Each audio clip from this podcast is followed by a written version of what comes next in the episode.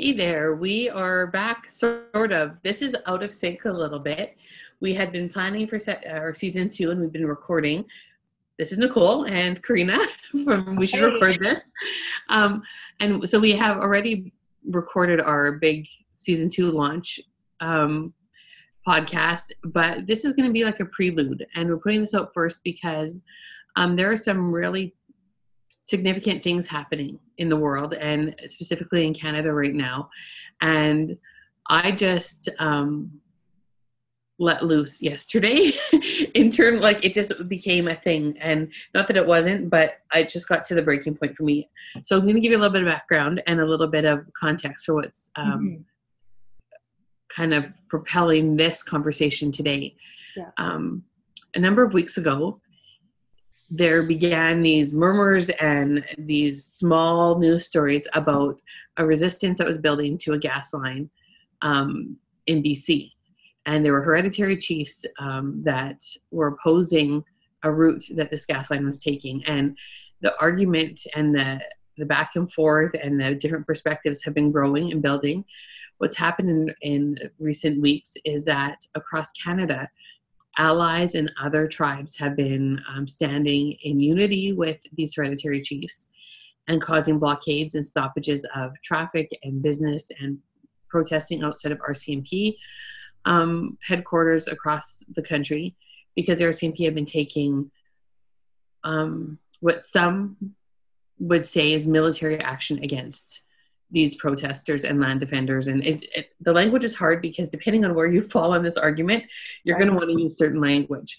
Mhm. and and um, there has there's been an escalation in the level of aggression towards the protests and the land defenders and the demonstrations. And yesterday um, in winnipeg where i live we woke up to acts of vandalism that had occurred uh, in three significant places in our in in our city. Um, one outside the RCMP building, one on one of our only Liberal MP's office was spray painted, and then we are home for the Canadian Museum of Human Rights, and across the front of the Human Rights building there was spray painting, and um, I have to say that the Human Rights um, response. Excuse my cold. I've been really sick for the last little while, so if you hear me like, it's um it's a cold. Um, anyway, the museum actually posted about the the vandalism, but not so much about oh this happened to us, but this is a good question that was asking, and and so what was spread across the Human Rights Museum was this, the sentence: "Is this the future you want?" And so they use it as a teachable moment and opening up dialogue. Yeah. So all of this is happening, and it's playing out on social media and in the news media, and then you get people responding and posting things and having conversations and you can't go anywhere um, certainly in my area we have a very high indigenous population i'm métis which is um, one of the recognized indigenous groups in canada so you can't go anywhere without hearing people one way or another supporting or condemning what's happening and a lot of the talk has a really racist undertone Mhm. and just reeks of colonization. And what I think was a breaking point for me yesterday was seeing people that I have lived in community with, attended church with. I taught their kids Sunday school. They taught me Sunday school. We were like ingrained in each other's lives for a long time. And they are um, speaking violence towards these different groups of Indigenous people and their allies, talking about running them over on highways and speeding up trains to knock over blockades. There was a round dance in at Portage, Main, which is our main intersection in our city yesterday. Mhm. And um, one person that I know quite well talked about the desire to speed through the intersection and clear the way. I know a lot of the people who went to the round dance. I've been demonstrating and attending rallies with them for quite a long time. Um, and it was heartbreaking to me, Hmm. especially because a round dance is an expression of community. It's not a protest, it's not a political statement. It's a demonstration of how we belong to each other Right. and how there's room for all of us and all of our voices. And um, it was heartbreaking. Yeah. And so, in the middle of all of this yesterday, I've been pretty silent on social media about it because honestly, I don't understand um, the laws of the unceded territory where the gas line is um, proposed to be. And I don't understand the intricacies of hereditary. I know the over, overview of hereditary chiefs hold the responsibility for the land, and mm-hmm. um, elected band councils are um, an expression of colonization. That Canada wouldn't deal with Indigenous people unless they had an elected official. And somewhere in the middle of all of that, this 150 years of meshing, there's now clashes happening. And so I haven't been speaking out about it other than to support the voices that um, legitimately get to have a say. Mm-hmm. But yesterday, in all of this, I just felt really broken that Jesus followers, I felt were straying really far from who Jesus is. Mm-hmm. And so I posted on social media um, this question is can we fully love Jesus if we don't love those whom he loves? And the responses were varied. Yeah. and um and it's a question that I'm still sitting with and I'm still struggling because the immediate and easy answer for me is no. How can we fully love someone if we don't know their heart, especially not just a person, but when this is a spiritual connection to part of the Trinity, how are we calling ourselves Jesus followers if we're not following the ways of Jesus? And um, I want to be real careful today because I don't want to participate in call out culture and condemning people and alienating people, which Karina actually spoke recently at her church. And by all reports, she preached her face off and um, did an excellent. Well, her face is still there. It's okay. There's my Um, it came back. Um, she rocked it, and this is one of the things that she talked about. So, could you talk a little bit about call out culture and the toxicity of that, and where where we need to walk this line a little bit? Sure. We start having um, conversations about how we love. Yeah, I think I think that in some ways the the question that in within the vandalism is I think a question that in a lot of these episodes we're really wrestling with, and is is this the is this the future you want, or something to that effect, right? Mm-hmm. And I think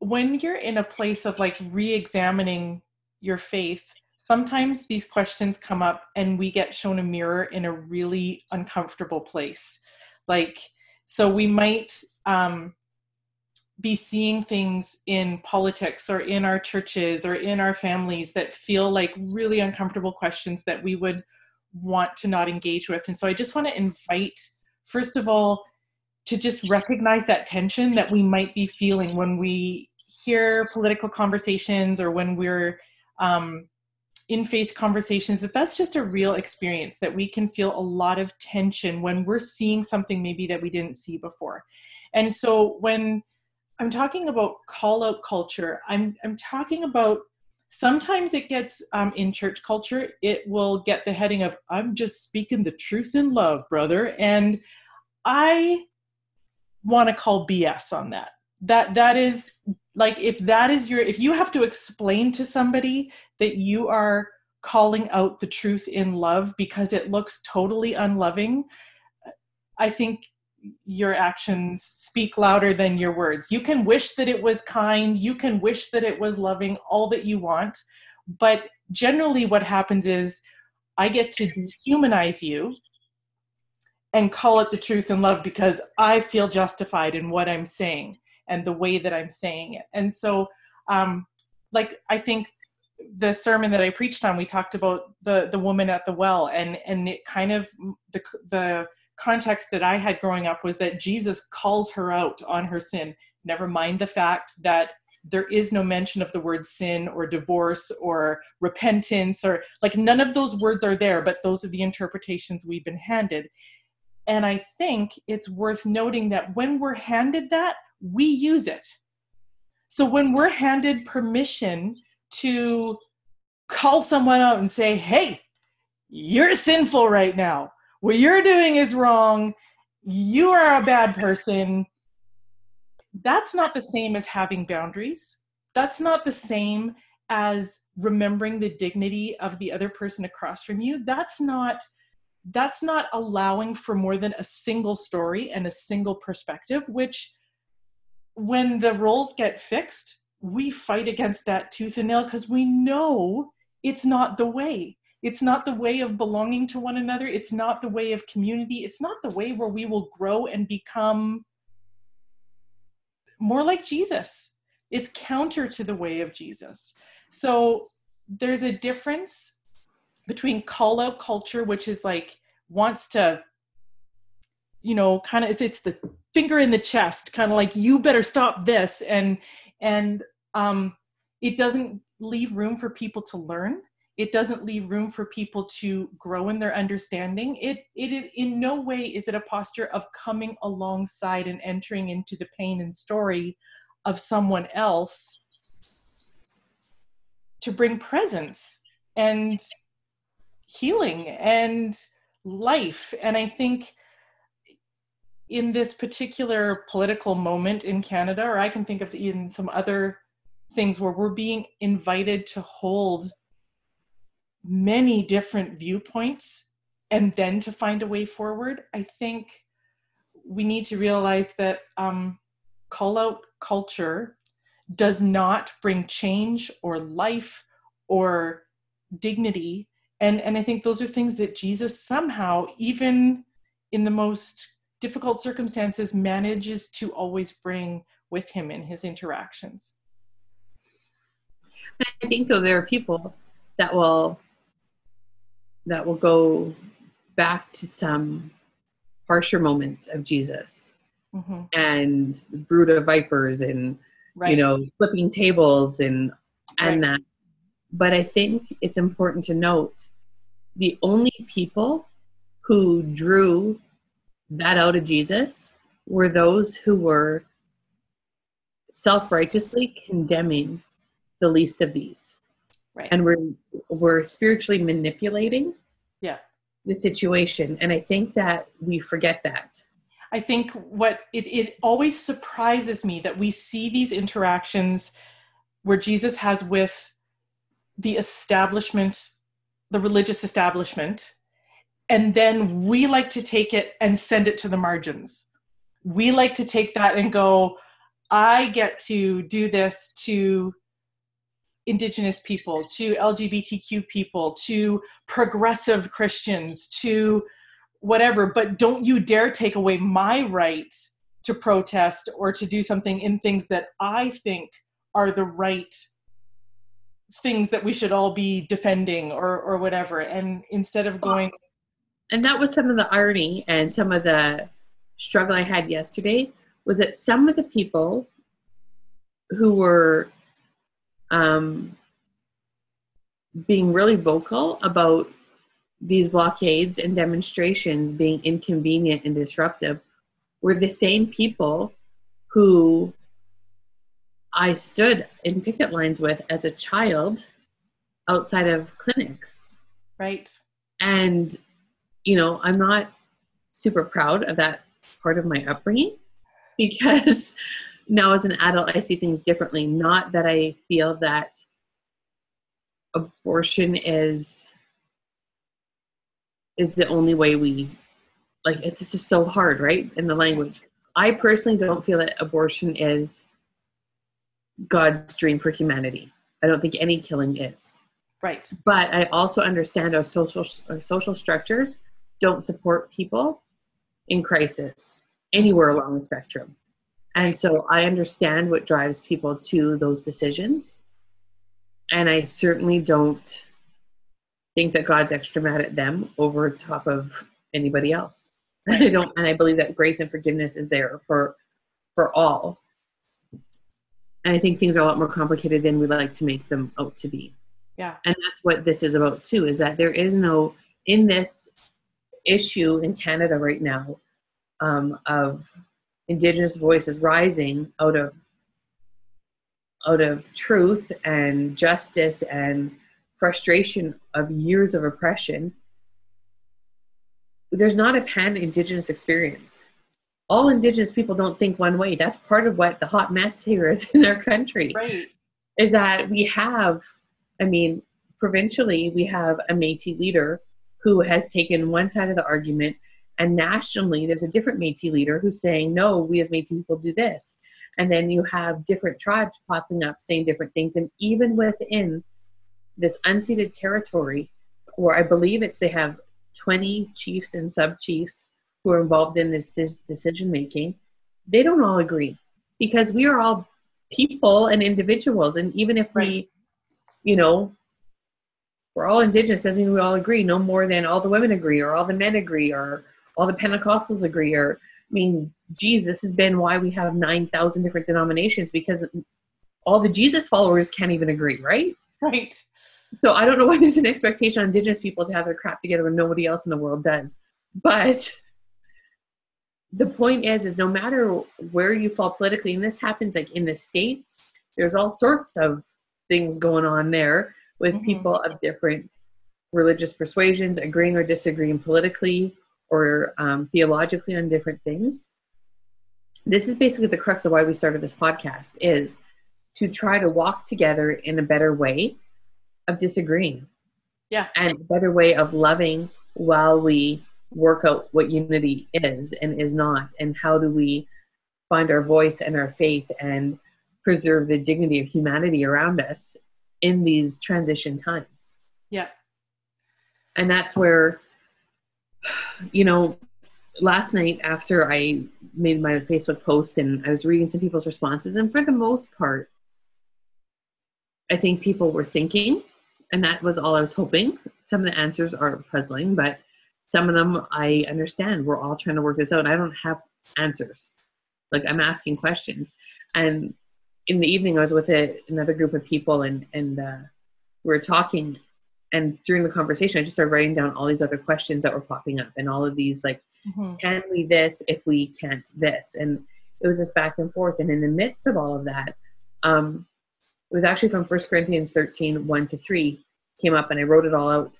And that's a passage that talks about you know if i speak of ton- in tongues of men and angels and if i have the gift of prophecy and if i can understand all these mysteries and if i have all this knowledge and i have all this huge faith and if i give everything i have to the poor and i suffer all these hardships it actually means jack all if I can't love.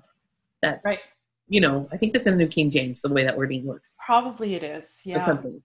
I think the phrase jack all was probably used more than we'd like to admit. But pretty we, much, we clean it up and translate it mm-hmm. lovely. Yeah. I jack think all. I just I I love I think that that it's we're grown up enough that we should be able to look at the way we handle disagreement and admit where we can grow.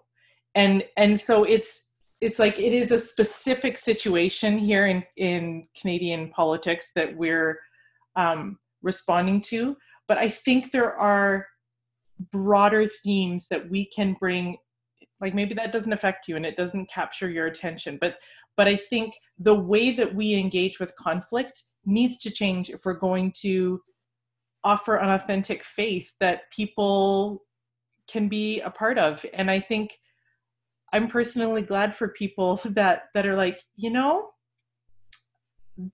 there's something in me that just says that that's just not the way of Jesus and you go ahead and call yourself a Christian, then I don't want to be that. If that's what truth and love, brother, looks like, like I just, I think there are some basic principles, whether it's in politics here, faith there, when we're dealing with other things. I think we need a new paradigm to engage in conflict with. And I think it has to be something above the dualism of I'm completely right and you're completely wrong. And I see that playing out in so many places. And I want to invite us to elevate to the third way, to the way that holds many experiences and things like that. Well, and this is what we talked about before, though, about how um, evangelicals are just so damn uncomfortable with mystery. hmm and yet they'll quote all of the Bible verses about, oh, the mystery of the gospel, and isn't it beautiful? And no, you're a liar. You don't like it. And it's okay to say you don't like mystery, and it's okay to admit those things. Yeah. It's not okay to force an absolutism onto other people's faith. Yeah. If you want to live in your absolute land, That's between you and God, and I can't do anything about that. But what needs to be part of our understanding is my like faith isn't a one size fits all. Theology isn't. Mm-hmm. The only thing that's absolute is Jesus. And we have such a good example of how he me- meant to live because he actually lived that way. Right. And we have this gift of the Holy Spirit within us that reminds us of the loving way. And we get to choose whether or not we're going to acknowledge that and follow it or not. Yeah. Let's be honest with ourselves. And can we not be honest enough to say, you know, it scares me to say this, or it scares me to love this person, or I feel like there's a huge risk attached to extending grace here. Yeah. That's great. Like just say that at least and not choose the way of saying, Well, I'm so right and they're wrong, therefore I can't have that connection. Yeah. One of the responses last night in my post was about how God gives grace and mercy, but we don't have to serve and be in relationship with everyone, therefore we don't have to love everyone. And I think it goes back to your understanding of what does love mean. Mm-hmm. And when I'm talking about the way of Jesus and being loving, I'm not talking about staying in tight relationship in, with people who are toxic and damaging to you and to others. I'm talking about a general, broad respect for their humanity and a recognition that God created them too. They are image bearers also. Now they be maybe marring that image with the things they're choosing to be involved in or say or believe or think. But that's not your responsibility either. Your responsibility is to recognize the humanity in another person enough to treat them with dignity. Yeah. And I am blown away by the people in this world who have been treated like I can't even find a word that does not involve curse words actually at this moment. And I'm a little bit jacked up, so I'm having a hard time, you know, holding it all together. Yeah. But I think of people like Nelson Mandela Mm-hmm. and and others who have suffered greatly and unjustly, and yet they speak of love and of dignity and of an ability to just, in general, recognize humanity and dignity and honor it. Yeah.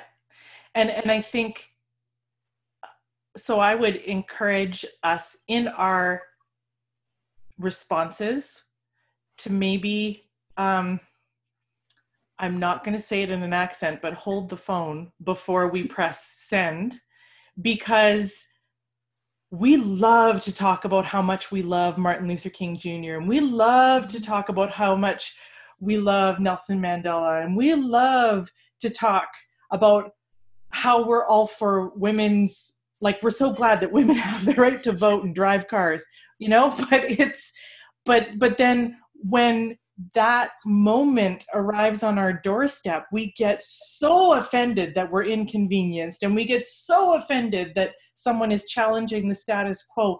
And it's not to say that that both sides maybe aren't being perfect and awesome all the time. That isn't what this this conversation is actually not speaking to any of that, but it's saying if your inclination is to say they're inconveniencing me. Therefore i should celebrate when a truck goes like motoring through the blockade and forces people to scramble for fear of their lives. And i go ha yeah shows them. You try and block it. Like really?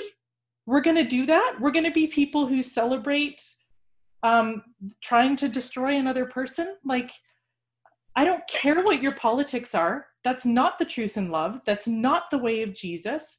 And we've forgotten who we are when we engage in that in this moment. And we need to elevate. We need to just go, I refuse, no matter how much I disagree with the person across from me, to forget that they are a human. And they deserve safety, they deserve to be listened to, and to recognize that so much of what we call good in this world has come through a pathway of protest.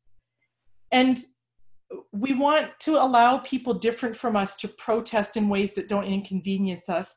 Protest is there because the system of listening has broken down. So, how can we become people who will at least listen by virtue of your humanity? And, and just be unwilling to participate in anything that would that would dehumanize another person because that's how we've allowed every human atrocity in our history. Let's learn from our history. It starts with dehumanization. I refuse to celebrate dehumanization. And sometimes we can't see it because of our own story, but here we are. We're here to bring a mirror to the situation and go, can we see where we're doing this and stop it? And I and my my feeling and my point and my heartbreak and sadness in all of this is the church should be the first place to do this, not the last. Right. And it is devastating to me, and I'm not even being dramatic, it is devastating to me that people that I know and I love and I've learned from and taught and been in community with are propagating this idea of dehumanizing people. They, you know, we all attended the same church that had a significant inner city ministry. And so the very people that you're giving money to go and minister to are the ones you want to run over with your car. And like it's that disconnect of humanity and somehow that putting money in the offering plate absolves you of actually having to acknowledge someone else's humanity it's all these layers that, that I am just like struggling with in a really significant way. And the very human part of me and my own hypocrisy wants to, you know, stand on a street corner and condemn them all and hellfire and brimstone on your head, you bunch of twits, unsanctified humans.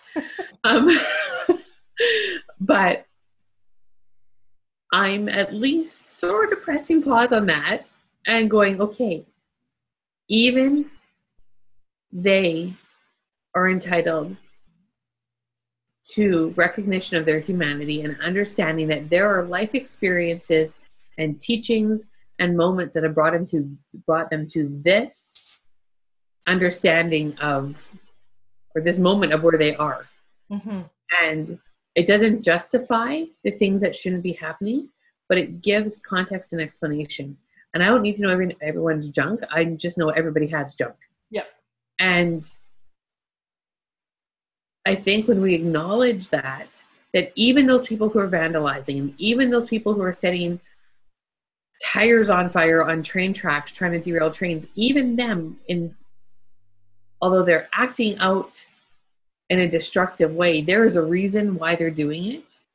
Doesn't excuse the behavior, but it puts it in context where we might be able to say, yes, I recognize their pain and their frustration and their struggle just as much as I'm trying really hard to look at those churchy McChurch faces that I know and my own and go, I recognize their humanity and I know that there are things that have happened and I know that there are encounters that they've had or teachings that they've had that have brought them to say these things. Now, while we're all spread out in our own bubbles of humanity, glaring at each other across the chasm, can we not take a breath and love each other a little bit better and bring some understanding and some grace and let mercy and grace begin to fill this chasm between us so that we can at least hear each other? Yeah. I think that's that's the challenge, but it's the call to action. The call to action is refuse to dehumanize, become a listener. And in some ways, I would want to say, like, hold space for your own contradictions so that we can hold space for other people's contradictions. And my friend and I have talked about how much we hate that expression hold space because it's super used right now. But what other expression do we have? like we want to project you know absolute purity and and uh, monolith thought like but let's be a little more realistic than that we don't we're full of contradictions so let's make space for the contradictions in experience and and other people and and let's look at the the like when when we're pressed when we're inconvenienced what violence rises up in us that should shock us? And and let us ask questions where does that come from? And let's not just dismiss it with call out and gaslighting and you know or, or I, I don't know I, i'm not even sure how to how to wrap that up except that it should give us pause when our response to inconvenience or our response to someone else's trying to tell us the truth of their experience brings violence as a way to stop it. And it would also want to say if you're someone who's listening and you tend to absolutisms, I want to I want to give you a life raft. Your salvation and your worth is not tied to how right you are. Yeah. And you don't have to build your own justification and righteousness in order for Jesus to love you and in order for your voice to matter and in order for you to have value in the world. You can just be and you can say, I don't know, and it's okay. And Jesus is there with you in the mystery. And there is something beautiful that happens when you surrender your desperate need to know what is right all the time. Instead, just cling to the one you know who is right and let Jesus and the way of Jesus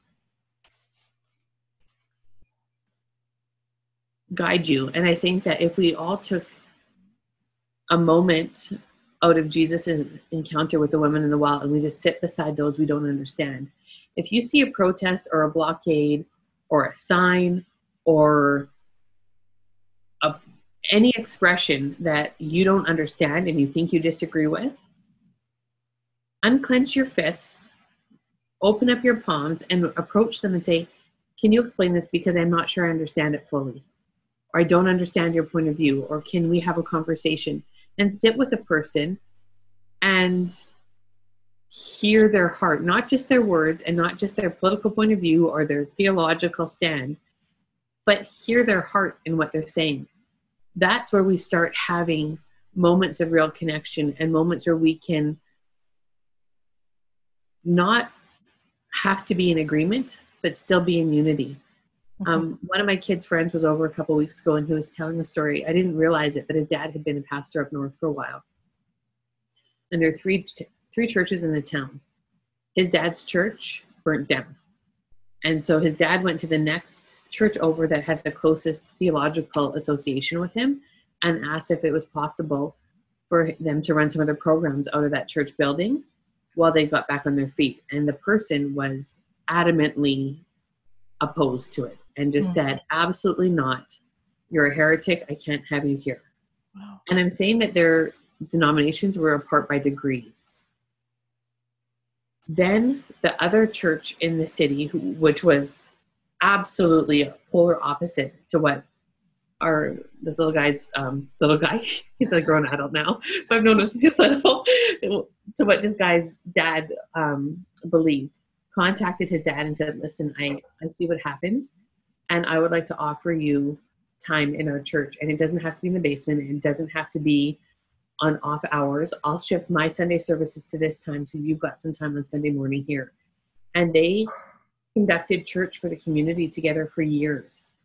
Wow. And they did not agree theologically, but they both agreed on who their theology was based on. Mm-hmm. They both loved Jesus and loved their community and put that above everything else. And it was a story of a beautiful friendship that now this 20 year old guy has this beautiful picture of what the church really could be. And I believe in that hope for all of us, where politics and theology and denomination and ideology doesn't have to align in order for us to see each other's humanity and recognize the good that the other is doing. Yeah. And just walk alongside each other. Yeah. And um, I want to challenge you if you're in an area where Indigenous people meet, powwows are open to everybody. Circle dances are meant for everybody to participate in. And I would encourage you to be brave enough to walk into those spaces because you're welcome. A powwow is an open celebration and it doesn't matter and you're going to walk in and feel awkward and like you're going to do all the wrong things. I felt the same way when i started going again. I went as a child and it had been years since i went. But seeing those expressions of community regardless of where you are politically and whether you agree or not but seeing another culture um, express community is beautiful. When mosques have open houses go to them. Eat their food. It's delicious their conversation is lively and loving and hilarious and inclusive. Join is what i'm saying. If Yeah. if a muslim neighbor invites you to feast with them go and share a meal. Invite them to have barbecue with you. Just release some of your uptightedness and engage in the community around you because that's what love is in action. Yeah, I think we have confused approval and acceptance. And we could practice a way higher level of accepting that people are having the experience, the beliefs, the opinions, the journeys that they're having without having to approve of everything. Like and and if we're honest, there isn't anybody that we fully and completely approve of everything they're doing, but we do and we can accept a lot more than we have. It doesn't, and if our truth is so shaky and our experience is so tender and fragile that it can't handle a different interpretation or a different understanding, then I wonder what we've built it on. Because that doesn't sound to me like something solid. And it sounds to me like you should be grateful for an opposite experience that is causing shaking in you because it's getting rid of everything that's not real and and you might find that by accepting something that feels contrary to everything that feels important to you will actually be the process of strengthening and refining what's in you without having to belittle and diminish somebody else's experience. And I love the um, expression, uh, I want to say it's Paul Young who says that, that basically that Jesus will travel down any path to find you. Mhm. And why don't we be confident enough in Jesus in us to do the same? Why don't we be willing to connect and to understand and to be a part of experiences and beliefs and ideas? They don't have to threaten us because anything that gets shaken loose isn't the truth, anyways. We just, we thought it was true, but the truth is what always rises. And and so we can be confident of the source of love that's in us to go anywhere. Love love wins. Love is bigger. Love drives out fear. Love moves away all of all of those things. And we can be confident that love actually is the way True. And so I just want to ask you the same question I asked last night. Can we fully love Jesus if we do not love those who he loves? Just sit with that. Think about it. Let us know what you think. Let us know how you're showing love and living love. And um, just be brave enough to acknowledge your own hypocrisy and to give space for it to breathe so that you can grow past that. Because that's i'm doing the same thing. Last night as i was doing some stuff out i had to confront my own hypocrisy and things also and my own unloveliness and my own here's the thing. When you hold on to pieces of hate those are areas where there's no room for love to come into and if I want to live a life of love, and if I want to live a life that actually follows Jesus, I can't I can't hold on to the hateful things because that means I'm missing out on parts of Jesus and that's not okay with me. And so I am actively trying to release those pockets of hate and exclusion that have been part of me and we each have them in different spots in our life so that we can let light and love in and let Jesus go to work on that area also. So let us know how you're loving and thanks for listening. And we'll be back next week with our actual season premiere of um, season two. All right. Keep loving well, you guys.